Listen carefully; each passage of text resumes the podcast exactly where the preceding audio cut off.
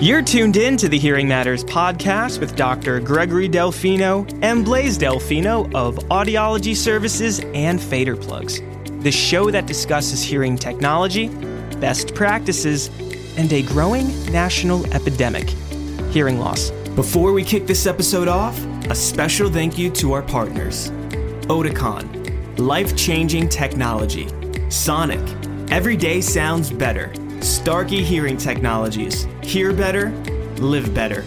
Redux. Faster, drier, smarter, verified. On this episode, we are so excited to welcome Marianne Stefko from the Scranton School for the Deaf. Marianne, welcome to the Hearing Matters podcast. Welcome, Marianne. Thank you so much, and thanks for having me. Marianne, we're going to dive right into it because you have such an incredible history with regard to your career. You've accomplished so much. What inspired you to pursue a career in communication sciences? Did you grow up with parents who were deaf or hard of hearing? Where did this inspiration come from? So, my parents um, are hearing. I think raising me, sometimes they wish there was a hearing loss, but there is none in our family. So, I actually had a friend that was deaf and grew up with her. My parents were very, very supportive from the time I was a little girl in making sure that um, she was included, that I was able to communicate with her. This was way back in the day. So um, she went to um, the Scranton State School for the Deaf at the time.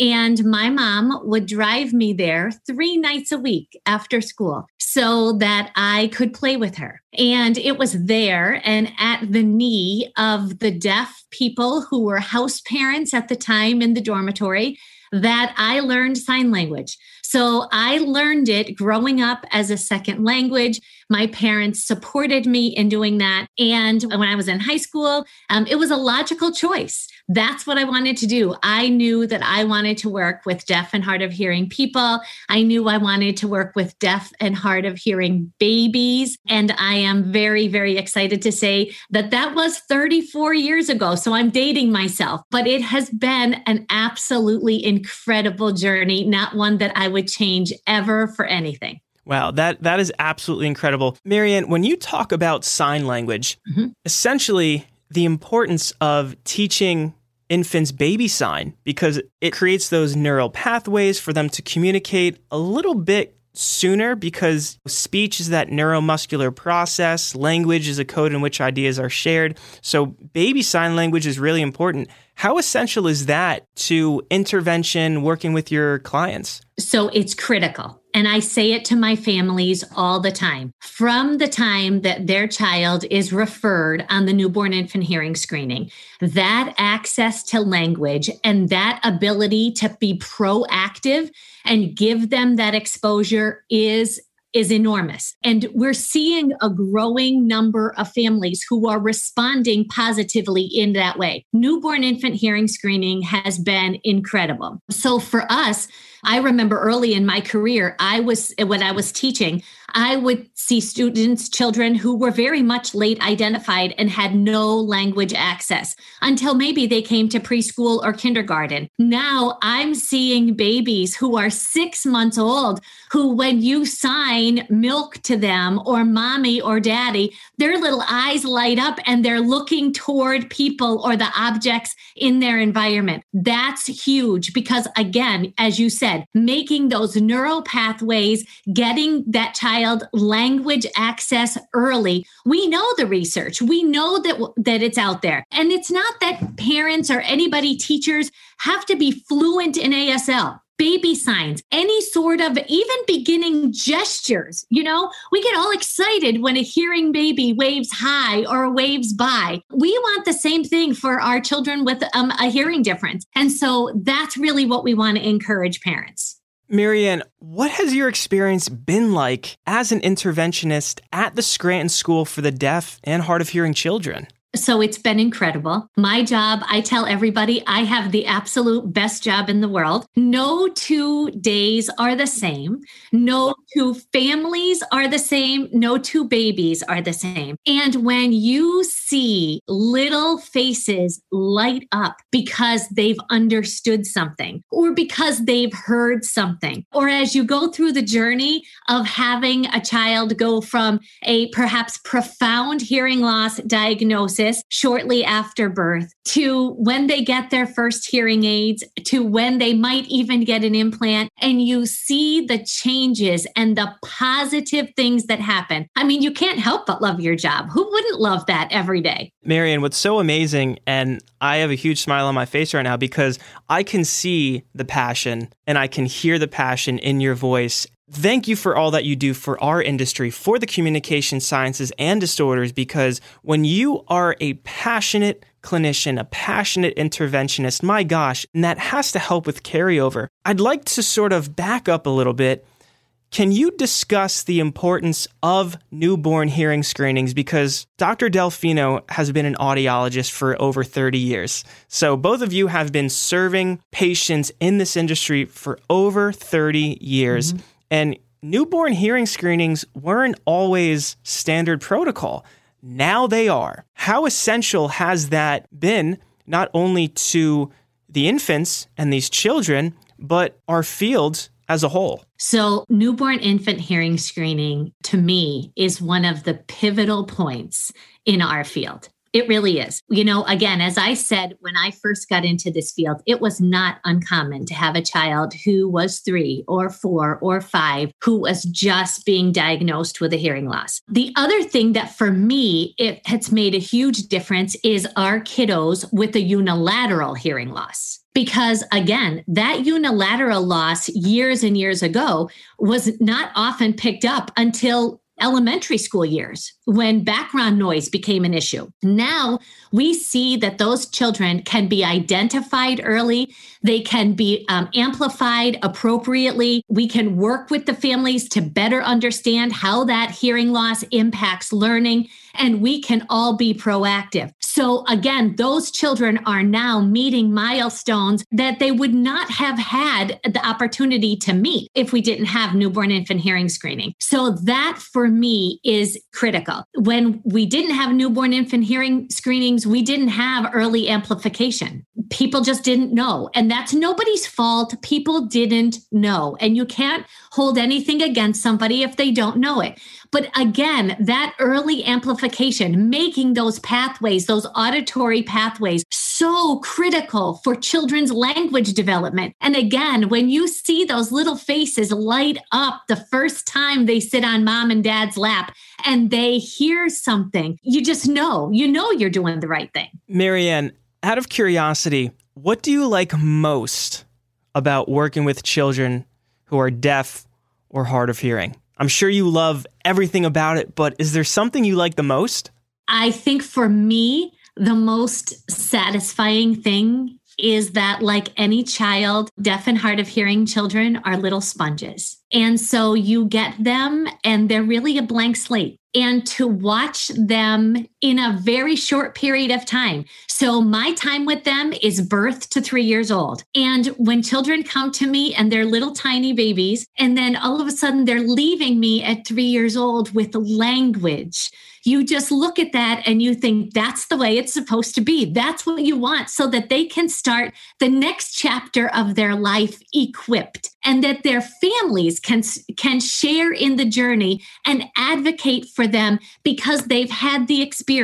They know what to do. They have had the training. They've had the coaching. This is not teaching anymore. This is not Marianne comes into your house for an hour. But when I watch parents do it and be successful and their children make gains. You know, everybody complains about COVID, and certainly there were a lot of challenges that we all had to face with COVID. But the one really big COVID positive, and people who know me know I talk about it this way the COVID positive was that I was able to be on Zoom or I was able to be on Google and I was able to watch moms and dads and grandmas and grandpas and childcare staff work with those children and get results. That's huge. Like that to me is is one of the the big pluses of this job. Marianne, you are a proud Penn State graduate. I am. We are. yes. So from the time you graduated from Penn State University to now, there's definitely been quite a technological boom when it comes to hearing technology and accessibility. How has technology positively influenced the Scranton School for the Deaf and Hard of Hearing? And how has that technology positively influenced your children's or your students' academic journey? I was very, very lucky. When I went to Penn State, we had um, the pro- the communication disorders department, communication sciences and disorders department was really speech pathology, audiology, and teacher of the deaf. So I feel like I got an amazing, amazing foundation in those three areas. I chose the teacher of the deaf path, but that doesn't mean that I didn't really get a really good dose of speech language pathology and audiology. As technology grew, so I got into this field when we had body worn hearing aids, right? Everybody looks at those and cringes, you know, now to see kids walking around with the implants and the Kansos and you don't even know that they're on. What a huge difference. But technology overall has leveled the playing field for our deaf and hard of hearing kids. And so, again, another COVID positive has been that our children at the Scranton School are very tech savvy from the time they're in preschool. You know, we we make sure that that's an integral part of their instruction of their everyday world because again, through technology, our students have the same exact opportunities as any other student out there. And the more we can keep them up on technology and keep them ahead of technology, which we're very proud of doing at the Scranton School, we make sure that their futures are bright because they have all the options. So they have their own personal technology, um, which they understand and they use and they benefit from. They have all of the technology that is school based that they they can utilize and they can really benefit from, and that only enhances them as they move forward. Marianne, I love the fact that you said that your students have the same opportunities because there is a statistic that there are $1.2 billion of lost U.S. earnings due to hearing loss. So when we talk about the same opportunities, getting these students into the workforce, allowing them to do what they're passionate about, what they're great at, and what they love. Dr. Delfino, if you could, just to echo this, you've been an audiologist for many years and you've administered hundreds, if not thousands, of newborn hearing screenings. To see where the technology was to where it is now, how has that allowed you as an audiologist to really, quote unquote, up your game? Because now your patients are introduced to such a new hearing world in the old days, if you would, we would um, discover a young child that was hearing impaired or had a unilateral hearing loss at a much later age with newborn hearing screenings. The exciting part of that is we were able to identify them very early. We were able to get them amplification during that critical language learning period. And I've worked with some of the kids at the Summit School for the Deaf, and having seen these children that are hearing impaired, having identified them being implanted or fit with technology, and then seeing them as years have gone by, it is incredible the the sensation of having these children who we might have suspected would have an extremely difficult time uh, with vocations are doing beautifully. Someone like uh, uh, Matt Hay, um, who is was a gentleman who lost his hearing later on in life, they don't let they don't let that stop them. That progressing and moving towards the vocation that they love is something that's that's innate in them. So I, I think allowing uh, allowing us to step in to identify early makes all the difference in the world. And I would just um, I would just echo what Dr. Delfino said. That's absolutely uh, absolutely my thought.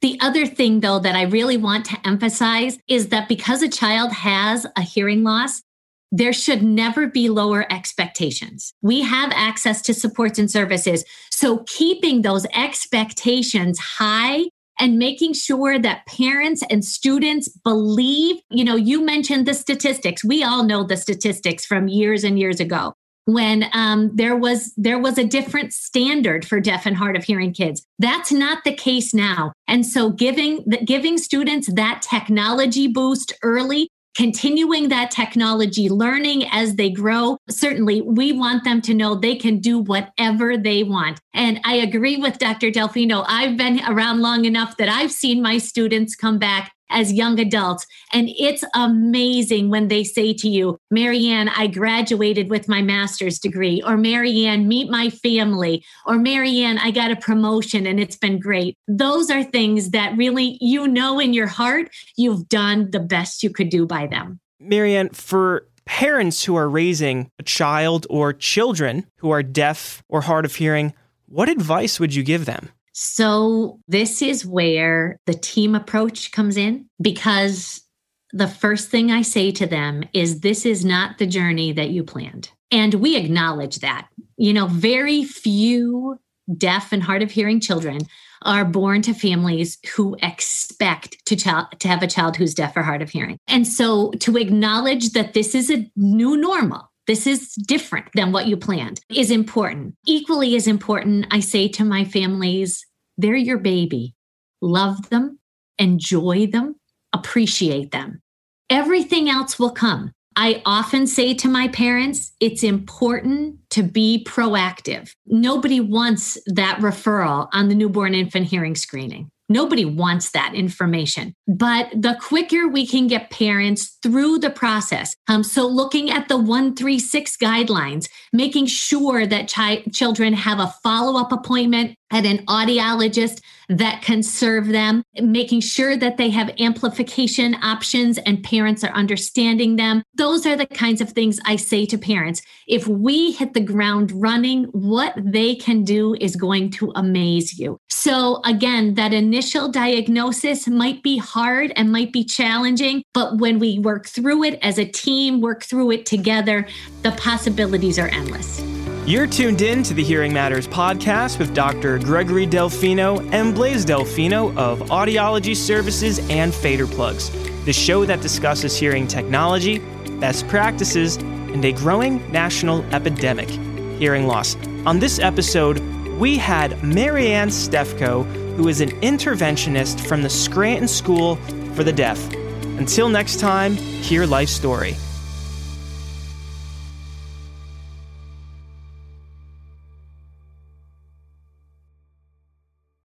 Thanks again for tuning in to the Hearing Matters podcast today. I'm your host, Blaise Delfino, and on behalf of our entire team, thank you so much for the support. Truly, it means so much to us. Head on over to the Apple Podcast app and share your thoughts. What did you like most about this episode, and what do you like most about our podcast? Five star reviews are always appreciated. And also, head on over to Instagram, hit that follow button, and let's connect. And as a team, we can continue to help our community hear life story.